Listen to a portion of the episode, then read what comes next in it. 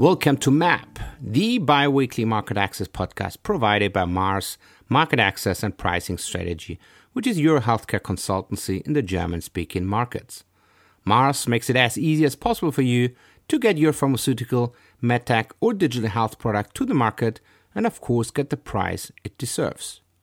My name is Stefan Walzer. I'm the founder of Mars and a health economist by training and working in the fields of market access, reimbursement, pricing, and health economics already since 2004.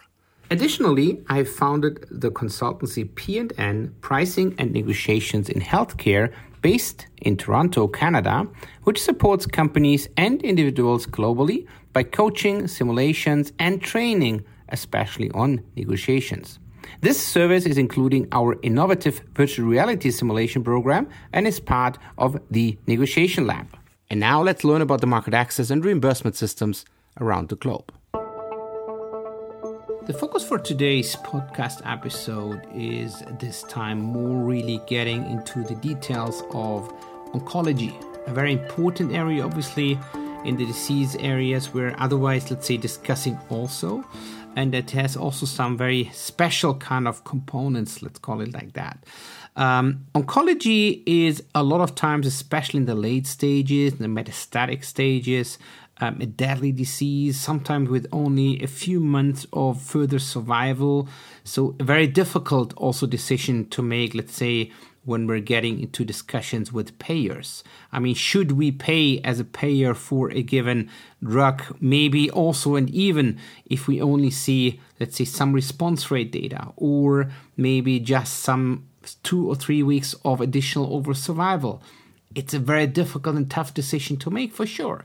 But on the other hand, it's also quite clear that the requirements from the payer side are known and should potentially, for example, also followed by the industry.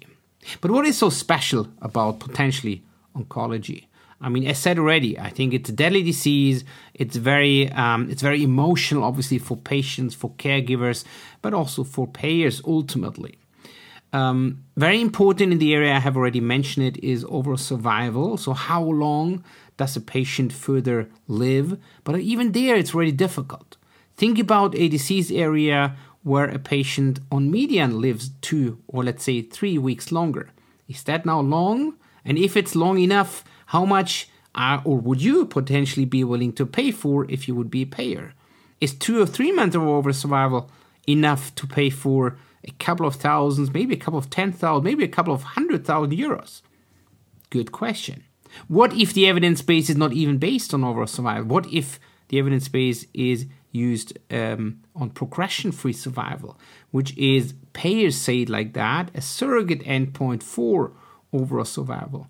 On the other hand, if you, for example, take disease areas, for example, like lung cancer, where with the progression free survival, the tumor is not growing, hence, you might have a better quality of life because you don't have breathing issues.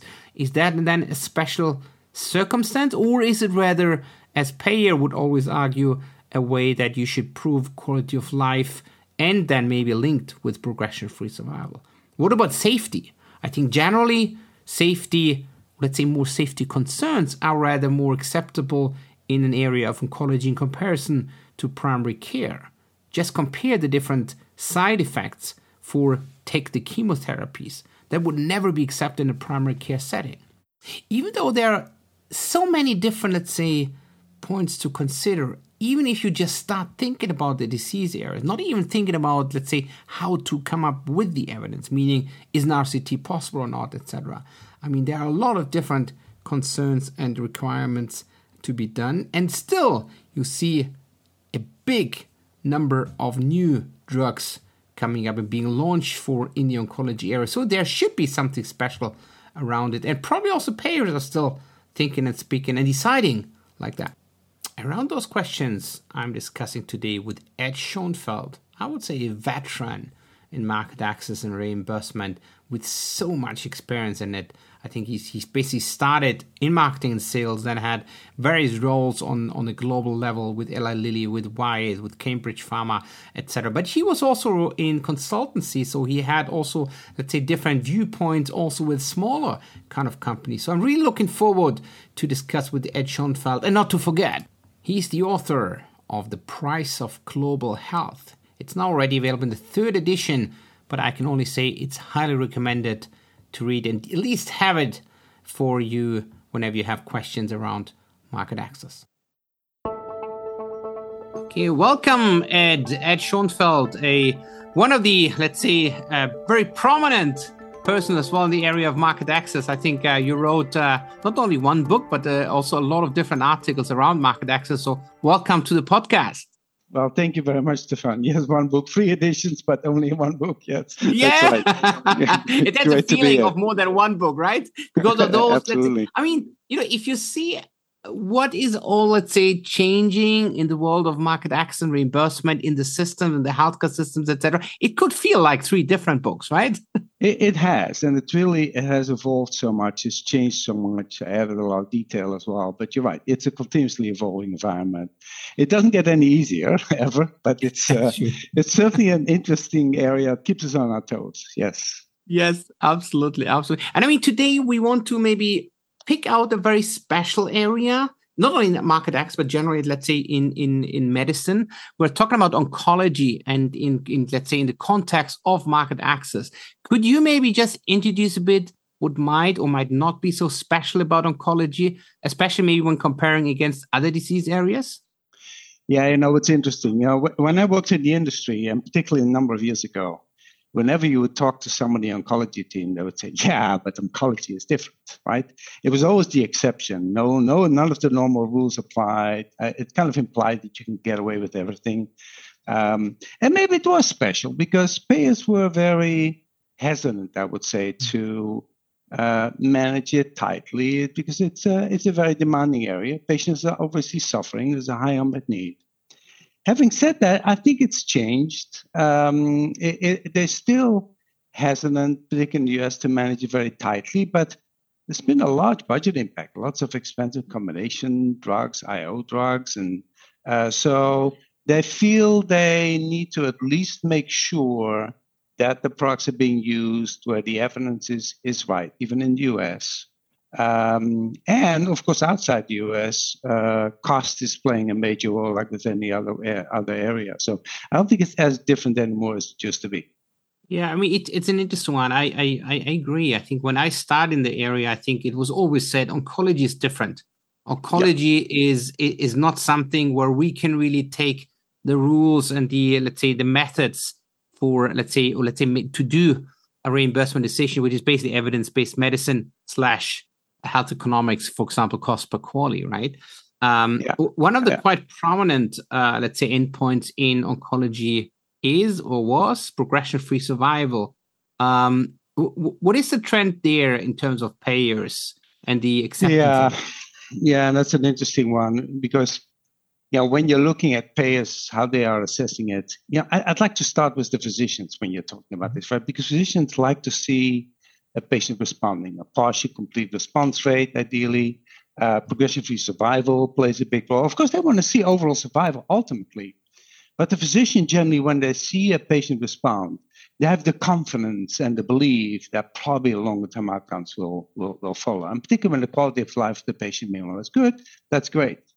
Payers are much more skeptical on that, right? I mean, they do want to see a, a very consistent picture. So, for example, only overall survival without any tumor response rate, they would like to really understand better whether that's real, so to speak. But they tend to say, you know, if you don't really extend life, and particularly if the treatment comes with side effect, what's the point? You know, what's the value that you're really offering? So, yeah, so we see more and more that if you don't come with overall survival data and only with PFS, uh, you might not get approved, particularly if the quality of life is not not uh, uh, better or even getting worse. But you certainly get a bad price in many of the European systems. Now, in the US, it's still different, uh, and and of course, I think we need to differentiate between the payer approval, which the payers will still let it go. But then you still have to wonder whether the medical community is adopting it. Are you really going to be adopted in the guidelines? Are you going to have that rapid uptake if you don't have the best of evidence. And that's a trade off that we really need to make a little bit better nowadays, I think, in the industry. Yeah, I th- yeah, I, I, think you made a, a, very good point. And I think you could probably, I think, even let's say, turn that a bit further, right? I mean, if I take maybe even within Europe, if we take the UK and Germany or France as kind of let's say two different let's say blocks, I mean, I could at least imagine the situation where UK NICE would accept PFS and maybe the extrapolation into overall survival with a favorable cost per QALY versus at least Germany would not accept PFS at all. Um, yeah. Would, would you think that that would make sense? I mean, yes, of course, there are different payer types. I mean, we're also going to EU joint HTA in the future. Um, but I mean, there, there's still a lot of different, let's say, views, especially on that special endpoint. Yeah, and don't forget, of course, in the UK, even if they deem it acceptable, they might still make selections of patients for which it's deemed more cost effective. And, and of course, uh, the UK tends to agree to modeling a little bit more than certainly than, than markets such as France and Germany that you're talking about. Um, and, and again, with the PFS, you may get approval in Germany, but your price is just going to be horrible. That's the problem. yeah, and, exactly. and when you get OS data later, you don't expect a price increase. You you get maybe a token price increase, but it's not the same as if you would have come with robust OS data. Exactly, which might also be one of the big difference between Europe and US, right? In the US, the price could go up. In Europe, it's it can only go down, right? Absolutely. So I mean, if we stick a bit still with that progression-free survival, um, I mean, if if we go maybe a bit in the early stages of cancer, so adjuvant kind of treatment i mean where it might also be difficult to prove over survival in a let's say decent clinical trial or also even in some metastatic areas right where we have already really long progression free survival of five six seven eight years right? Would you see that maybe payers might also accept such a kind of situation where maybe more i don't know disease free survival and or progression free survival would be acceptable yeah, I think it continues to be a very difficult topic. And I, I would mm-hmm. certainly advise any company to make sure you talk to the payers and check it for your situation. Also, for example, smaller populations like uh, mm-hmm. orphan drugs, like, uh, oh, can I do a single arm trial? Uh, companies often assume you can, and then particularly Germany will say, no, not in this case. So, so yes, it is hard in some cases uh, to show overall survival, particularly when the patient is not is is dying is living longer, right? Which is kind of ironic. Uh, uh, showing the best overall survival results in a patient that maybe is already on average living three to five years will require a very long trial. I, I think what's important to consider whether you can measure overall survival in a reasonable mm-hmm. way. Um, uh, consult with the payers, and in many cases, at least make sure that part of the package in that case would be long term follow up and a confirmation. And that's where real world evidence, we'll get back to that later, but where real world evidence can play a role as well. But companies tend to assume that it's okay. And you know what assume does, right? Uh, so it, it doesn't work. Yeah, that's a very good point. I think it, you know, to, to assume a given state or given requirements could be dangerous just generally, I mean, you have touched base already on a couple of endpoints and, uh, yeah, um, let's say measures uh, what payers uh, want to see. I mean, could you just summarize it again? What do really payers want to see, at least in the majority of cases, when we're speaking about oncology? Yeah, I, I think they want to see in the randomized control trial, head to head versus the current standard of care, a meaningful improvement in long term outcomes. And oncology that usually means OS, but we need to realize that that's indeed not always possible. Uh, but don't assume that it's not possible. Uh, exactly. That's what they typically want to see. Which is also an interesting one, right? I mean, I guess we have we have both worked on a global level as well. I mean, when we're speaking about standard of care, it's getting already a bit tricky sometimes, right? When you take, for example, the UK, Germany, Italy, maybe then Japan and the US into account, maybe Canada as well, then it's getting ready very tricky to define a standard of care for a global trial. What are your recommendations around that? Well, actually, I think there are actually a number of tricky areas that uh, companies getting into, and and or that companies make mistakes with. Or let me put it this way: that payers have pointed to that are problematic areas for them, and this is one of them. Let me mention all four of them.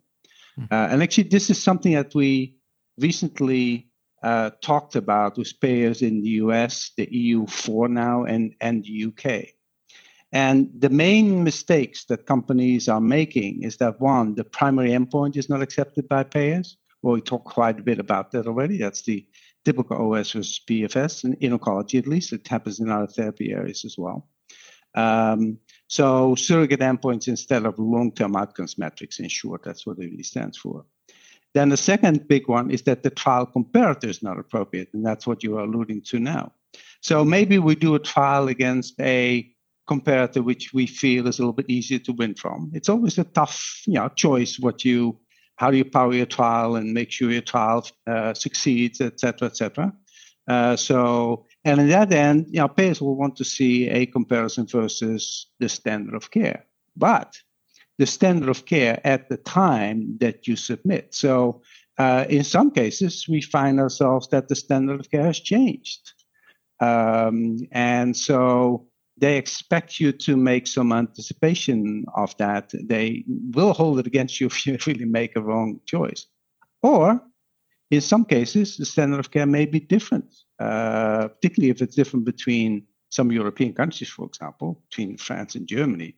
That's that's a tough decision. Now we have this European alignment, uh, you know, of of uh, of HTA. We'll have to see how that works out, and and hopefully countries will accept it when there's a recommendation coming out of that. I'm not at all convinced yet, frankly, that uh, Germany or France will accept the standard of care from other countries that's not applicable to them. But we'll have to see. Maybe in those cases they will accept a robust indirect comparison, but that's that's uh, that's a tough one. Anyway, so that's number two.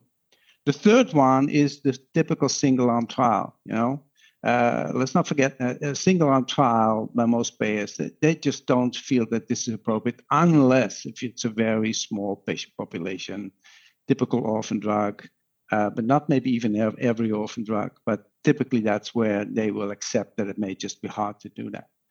And then the fourth one is the length of the trial. The trial is too short, it's not evidence of a sustained effect and long term outcomes.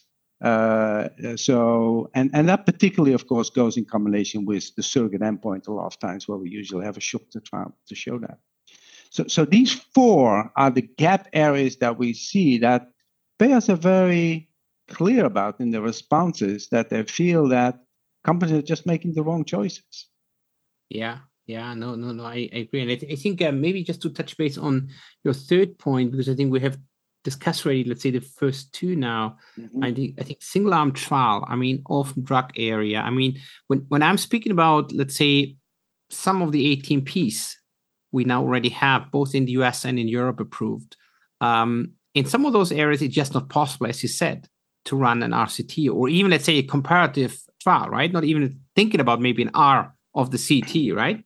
Um, how, how could we still, let's say, comply in a way and show let's say our best efforts from an industry perspective to show the evidence maybe the the payers want to see even though that you have said let's say in those environments and circumstances maybe payers would also accept a single arm study still i mean it's always the question right i mean how much are we then willing to pay right is a million or two or five or ten or maybe 20 million in the future a fine maybe to charge and get reimbursed and also for a trial where we maybe only have a single arm trial with maybe sample size of five or 10 patients?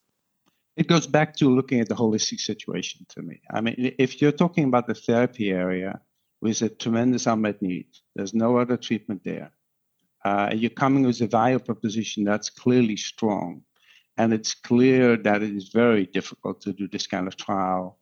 Uh, then I would still verify it with the payer. You can first do that through research, but you may want to have a consultation with them to validate that that is true. And it, so it goes as a combination of uh, high on the need, having a good story why you can do it, and showing something that's meaningful anyhow. If it's a marginal improvement in an area where the unmet need is not seem to be tremendously high, you can you can bet that you're going to be out. They, they basically feel, and this is the feeling from payers a lot of times, right? You like you, it's almost like hey, if you don't have the courage to do the trial, why do you expect me to have the courage to believe it? Yeah, so it, it has to be the whole picture that makes sense. Um, and for for a payer also to take the risk, right? For a payer, a lot of times what I hear from payers as a as a big concern is that they're getting this huge dossier in two or three months. They at the most they have to go through it and they're so afraid that they're missing something that a couple of months after the approval or a year, they're finding they made a mistake. They look like fools. They paid a lot of money for it. Um, and, and all that against the background where they feel that the company is a lot of times trying to not do what's needed to really show the value. Now, of course, we have tough trade-offs. That's very clear, and we need to consider those. Yeah, interesting. Yeah, no, no, fully, fully agree. I mean, um, j- j- just while you were speaking, I mean, I, I, just had the quote in mind. What I think, I think it was the CEO of Bluebird said: uh, "The European system is broken." Which could go into a similar kind of direction, right? I mean, what, what do you think about such a kind of quote? You know, especially maybe in the context what we have just been discussing, right? But requirements and, and I don't know, data, data needs, clinical trial and evidence, which is then finally been been shown. You know, no need to go into the Bluebird case, but it was just something I always had in mind, right? I, I think the system is is broken to some extent um, because, and that's a problem when you're having a uh, monopsony government deciding about price. Let's face it, we have a still an aging population in Europe. We have advances in healthcare with more expensive treatments. And yet the average government feels that costs should not be increasing. That's just not realistic. Um, of course, the US government might say, well, our system is broken because it's rising so rapidly. I, I, maybe the truth is somewhere in the middle. Um, but certainly, uh, European systems have the opportunity because they are, are monopsony to to force the budgets down and not recognize the rapidly evolving healthcare needs. Let's face it, we, we are living relatively unhealthy lives in our lifestyles. We have an aging population and the technology is advancing. How can that go without any any cost increases? Um, yeah, and, and then we have these systems like now we have this huge uh, clawback in the UK that we're talking about.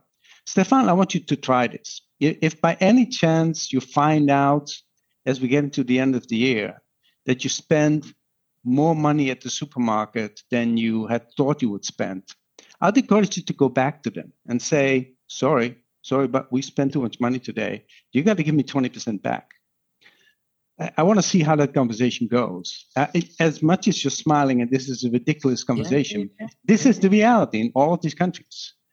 Mm-hmm. Uh, so now, I fair. If, okay, the industry, one might say, it is maybe not a completely uh, a complete market mechanism because we have this kind of dinner for three phenomenon where the, the buyer, the seller, and the decision maker, the buyer, the user, and the decision maker are not the same person. Um, but yeah, and, and we're all talking about monopoly, but there's a monopsony effect that we are ignoring here as well. And that's problematic in, in, in Europe. And this is why US citizens are indeed paying an unfair share uh, of the of the of the drug cost. Yeah, no, no. I, think very, very interesting use. I think especially now in the kind of economic downturn and uh, the probably, uh, yeah, the coming years to come. But maybe just uh, switch back again to oncology. Um, I think you you also said, let's say, as a kind of fourth area uh, for let's say issue or let's say where companies having especially issues maybe when discussing with payers or submitting, it's the trial length. I mean, what are uh, let's say possibilities where either companies could maybe um, let's say um, submit further evidence in the future after a, maybe even a positive reimbursement decision or uh, maybe payers could request further evidence. Is maybe real world evidence a solution here, even though that it's not randomized controlled trial data? Okay, so a couple of comments on that. First of all, you know, kind of trial extensions and follow up that are no longer blinded mm-hmm. are a little bit frowned upon, but it could be a good solution in some cases, uh, kind of as, as, an, as an alternative, so to speak. Um, and obviously, I mean, it may be clear the the the consequences, particularly in actual US uh, markets, of not having proper evidence, as they would say, and having these four gaps are usually very big, and we may end up not launching in the market because they just don't deem to, to be sufficient innovation. And it goes very steep with respect to the impact on, on price. Now, one of the questions indeed, and we have discussed around these four with payers around that as well, in terms of how much, because real world evidence, I mean, real world evidence is providing great opportunities to really learn what the impact is on patients of, uh, of a drug, drug or other medical treatment. However, payers don't see it as a replacement of a randomized controlled trial. They're really concerned there's going to be bias. And they're very, very strong in that belief uh, that if you don't do the proper work, and you don't engage in a proper randomized control trial against the right comparator with the right endpoint, that real world evidence will not be the answer for you. Now, in some cases that we just talked about, for example, the one where you have a high need, there's a compelling proposition, but it takes too long to get overall survival data, etc. In that case, a very well designed follow up program, a good registry, good real world data can be accepted. But I would make sure that that's discussed as part of the submission. So both the rationale why you can't do that in a reasonable way that the randomized control trial and showing a strong intent with a good plan on how you're going to get that real world evidence. And I must say, the, the length of the trial seems to be the one where they're most willing to consider real world evidence um, as a way to address some of, of the gap. But you have to realize that if you do a very short trial and, and there's not a strong support that there's a sustained effect, that there's a truly, of course, Alzheimer's disease is a typical one for that. I mean, we're talking about oncology here, but it's very hard to show a sustained effect. And, and for a long time, uh, disease modification uh, was considered as long as you have effect for maybe a year or something like that. Uh, so that continues to be a discussion um, in in every therapy area. And so we need to see how it evolves. Real world evidence has become more accepted, but I'm not sure that anytime soon, if anytime during a lifetime, they'll accept it instead of a properly designed randomized control trial. Certainly betting it on it today would be would be a big mistake in my opinion. Yeah, I, I would agree with that. I think um, there are a lot of let's say discussion around the bias and a, a lot of other things. Even though that I think uh, there might be also statistical, let's say, methods available, right, to maybe control for bias and, and stuff like that. But, but I would also say a substitute for a randomized control trial, I think is probably something what I can also not think of. It would be maybe more a kind of add-on, but first the RCT and then potentially additional data to be supported by real-world evidence. And in some yeah. maybe some some very few exceptions, like I think we have just discussed, uh, some very rare disease areas where with really very low number of patients, high unmet need, maybe you could turn it in the other way around, right? That you just say come with a single arm plus real world evidence in a way, and then maybe come up with an with an RCT later on. I think that's maybe something to also think of. Um, I think that's uh, that's very good. Um, we have spoken a lot about payer requests, and you also said um, you know an advice for companies is do consultation or just generally speak with with payers right? To learn to listen etc we've also discussed a bit um, that sometimes it's not that easy to always follow all requirements by all payers but that's maybe just one let's say um, one point why maybe companies do not comply with those re- uh, requests. I mean what what what what are what, let's say what is your opinion? What do you see why pharmaceutical companies do not really, at least not fully comply with payer requests, even though I think at least in oncology, most of the stuff is basically known. You know, I, I firmly believe that when you're looking at colleagues in the pharmaceutical industry in the access area, they know very well what's needed, in, at least in the larger companies. They, they know that very well. I, I, don't think that's the issue. I don't think it's a, it's a, an issue with the amount of understanding uh, or even work that they may do in, in many cases. Uh, a lot of it is really in how, as a company, we make our decisions. And, and let's face it, it's a tough decision, right? Because um, payer requirements are much tougher than physician and general medical community requirements. So it, it requires usually uh, a bit more risk. It may require a longer trial. Um, and it's not clear that in every case the best evidence is the best commercial option. Let's be clear about that. The problem is that in many cases, companies don't even have the process in place to find out what the trade off is. And that's where I'm, I'm, really having some, some issues. And I've seen that in person in many companies. I still see it with many clients. uh, where particularly as the incentive of R&D is just to get it on the market, um, we are not always able to get the best decision. And then some cases, of course, and that's with smaller companies, the expectations might be wrong as well. And maybe that's where the Bluebird fits in in terms of thinking what's realistic uh, in some of these markets. But you know, I think companies should work much harder on this, and I think it's really time to do this now. Uh, honestly, I think the IRA in the US uh, will be a step in requiring that more. Um, and that's something I need to add to before I go into this, because the US, of course, the requirements are not as strict. So in some cases, it may make sense for a company to say, you know what, these German and French requirements, I'm not sure I can meet them. I think it's too risky for this asset. I'm just going to accept that I'm going to have some default there, uh, but I still will be quite successful in the US or reasonably successful. Um, that's the trade off. But make the trade off. Don't just assume that. Um, so I think companies need to do a couple of things to be better at this. Um, one of them is they just need to change the involvement of the access team and need to bring that to a much higher level. I honestly think that companies should have a chief access officer that's mm-hmm. reporting at the level of the head of R&D. If you don't change that, you will never get the right kind of tough dialogue going within the organization. So it needs to operate on a high level. It needs to have a voice and it needs to have an impact on the decisions. And again, they're going to be trade offs. Impact on decisions doesn't mean that you're going to do the most expensive, most risky trial. No, it means that you're making the assessment. So go in it with open eyes. That's essentially what it is. So that's number one open your eyes, chief access officer. Two, um, many companies, the access is not appropriately incorporated in the financial forecasting process. It happens so many times that you're looking at the access requirements to be successful, and then the forecast is based on historical analogs. And we don't think, hey, what did it take to get to those analogs? What concessions had to be made? No, we don't do that. So we're just assuming we can get to the analog, and then we are choosing the development program that's the most rapid one to market.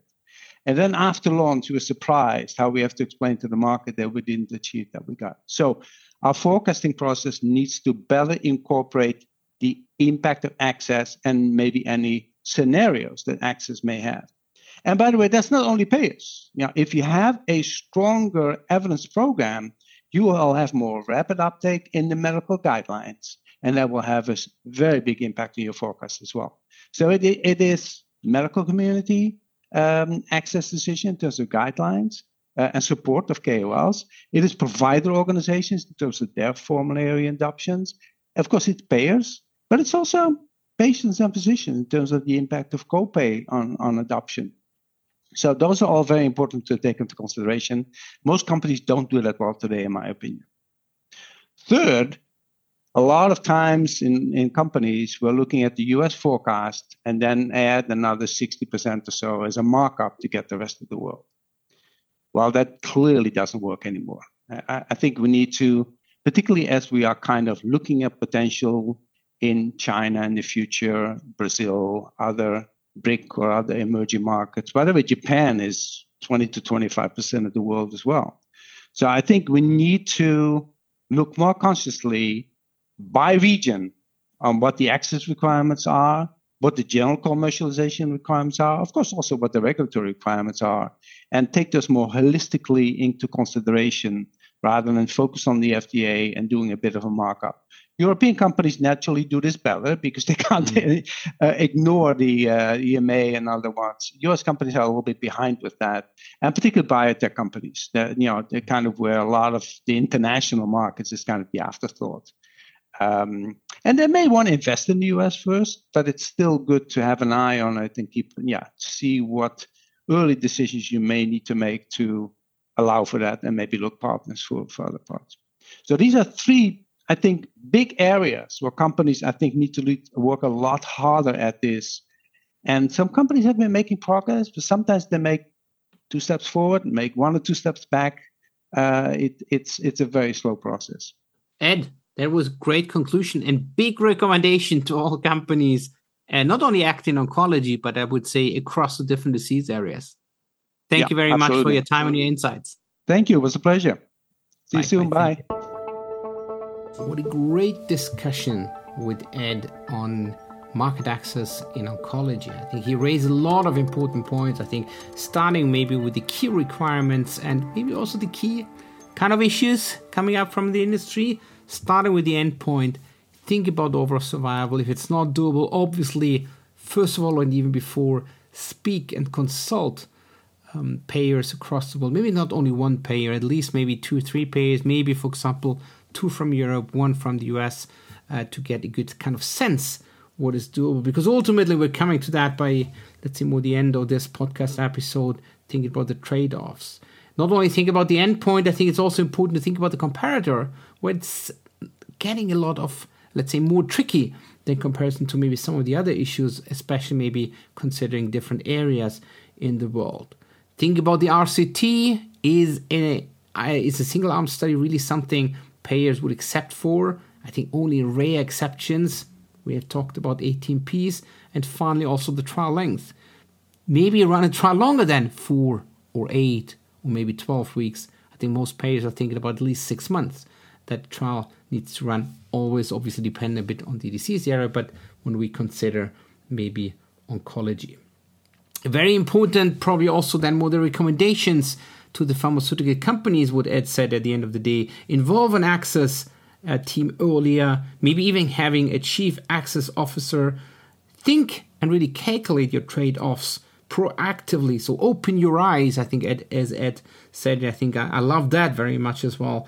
And and for sure, I think access a lot of times not properly being taken into account is also what he said. So also put it, for example, into the forecast planning more properly, not just a, a not on top a kind of up uh, uh, take, uh, let's say, out of the US, but really calculate it in, in front of it. And I think what I have now also done just after he said it, I just very quickly went into the supermarket, and especially now in December 2022 with the inflation in Germany around 10%, I was just going back um, and and was just uh, uh, asking whether I get maybe 20% back because I think last week I only spent 20% or 10% less. And uh, I think pe- people were just starting to laugh at me.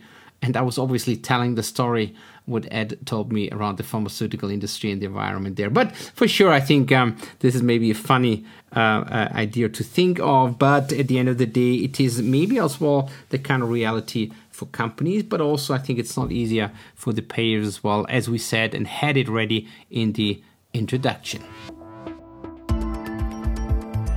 That was an episode of MAP, the market access podcast provided by Mars Market Access and Pricing Strategy, which is your healthcare consultancy in the German speaking markets.